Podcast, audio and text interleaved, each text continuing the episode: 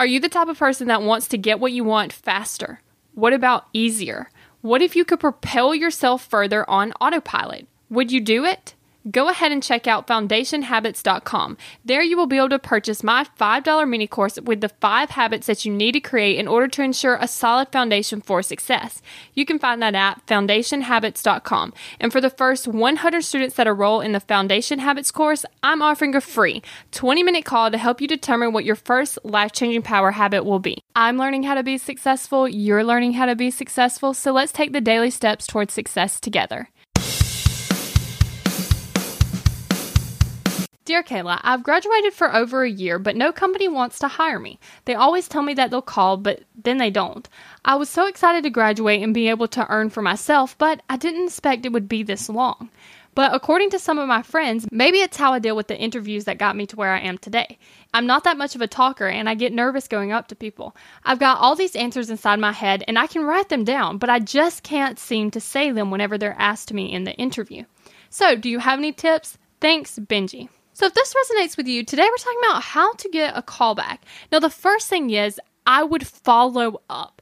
Now, obviously, I've had a couple jobs. And so, one thing that I noticed the people that get hired are also people that show back up. Because the thing is, sometimes your application gets lost. Sometimes they don't need someone at that time. But if you keep following up, then you have a better chance of getting hired because maybe you follow up on the exact day that someone quit. Guess what? They're looking to hire, and there you are.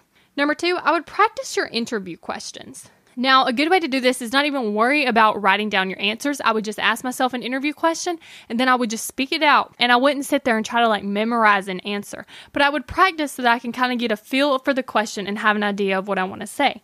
And number three, before you talk, I would just take a breath and then I would talk slowly.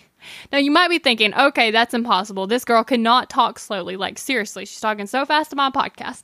And that's true because I do talk fast because I'm super excited and I really want to get this information out to you.